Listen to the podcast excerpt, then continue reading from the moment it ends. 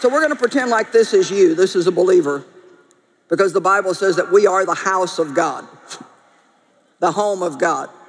So we're God's house, and if we're not born again, not saved, we haven't given our lives to Christ, then everything inside is dark. There's no light in there. You receive Christ. Whoop.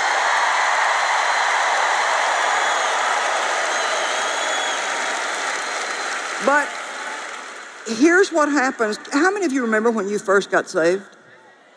Oh my gosh, we were so excited. We weren't mad at anybody. We loved everything that moved. We had peace. It was the most wonderful thing in the world. But you know what our biggest problem? We get too too used to it.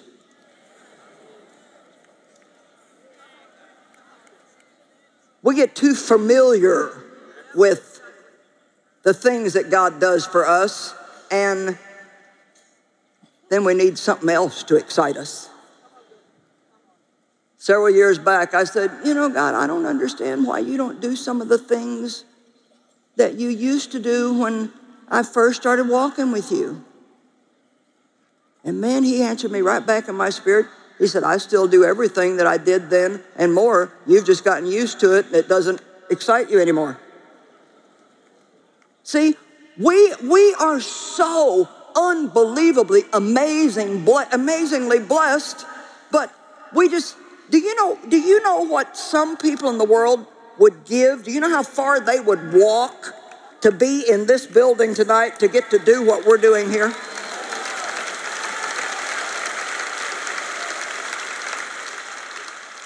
I go to India and do this, and people would walk for four days and sleep on the ground for three nights just to be part of something like this. But man, we got it on every corner, so that doesn't mean we don't appreciate it. But we have to be careful that we don't just start taking the things that God has done for us for granted. Because if we do, then here's what happens if you're not careful.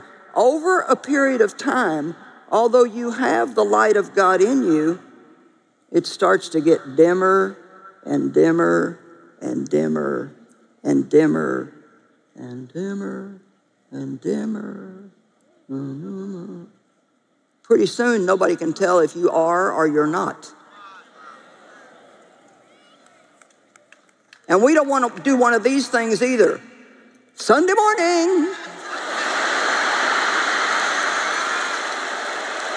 Monday morning. Sunday morning. Monday morning. You know what I mean? We love God on Sunday. And on Monday, you couldn't pick us out of a crowd because we're out there acting just like everybody else and nobody knows the difference. Amen? And I tell you the truth, it's something you got to make a decision to do every single day of your life. Let me tell you something. I don't wake up like this every morning. I have to stir myself up. I have to stay on fire for God.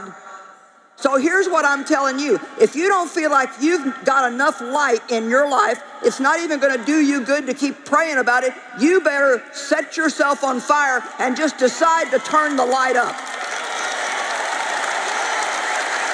Amen. And we especially don't want to just float around and compromise with the rest of the world and just keep getting dimmer and dimmer and dimmer and dimmer till all of a sudden our light just goes out. And then we go to church on Sunday, whoop. Or the pastor comes to the door, whoop. Fight all the way to church like Dave and I used to. See the first person at the church door, whoop. Praise the Lord. How many of you are getting what I'm saying?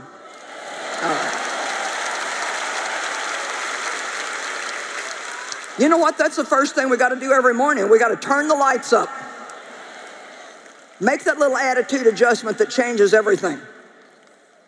I don't care one thing in the world about preaching anymore if I can't, in every message, bring people to some kind of a decision.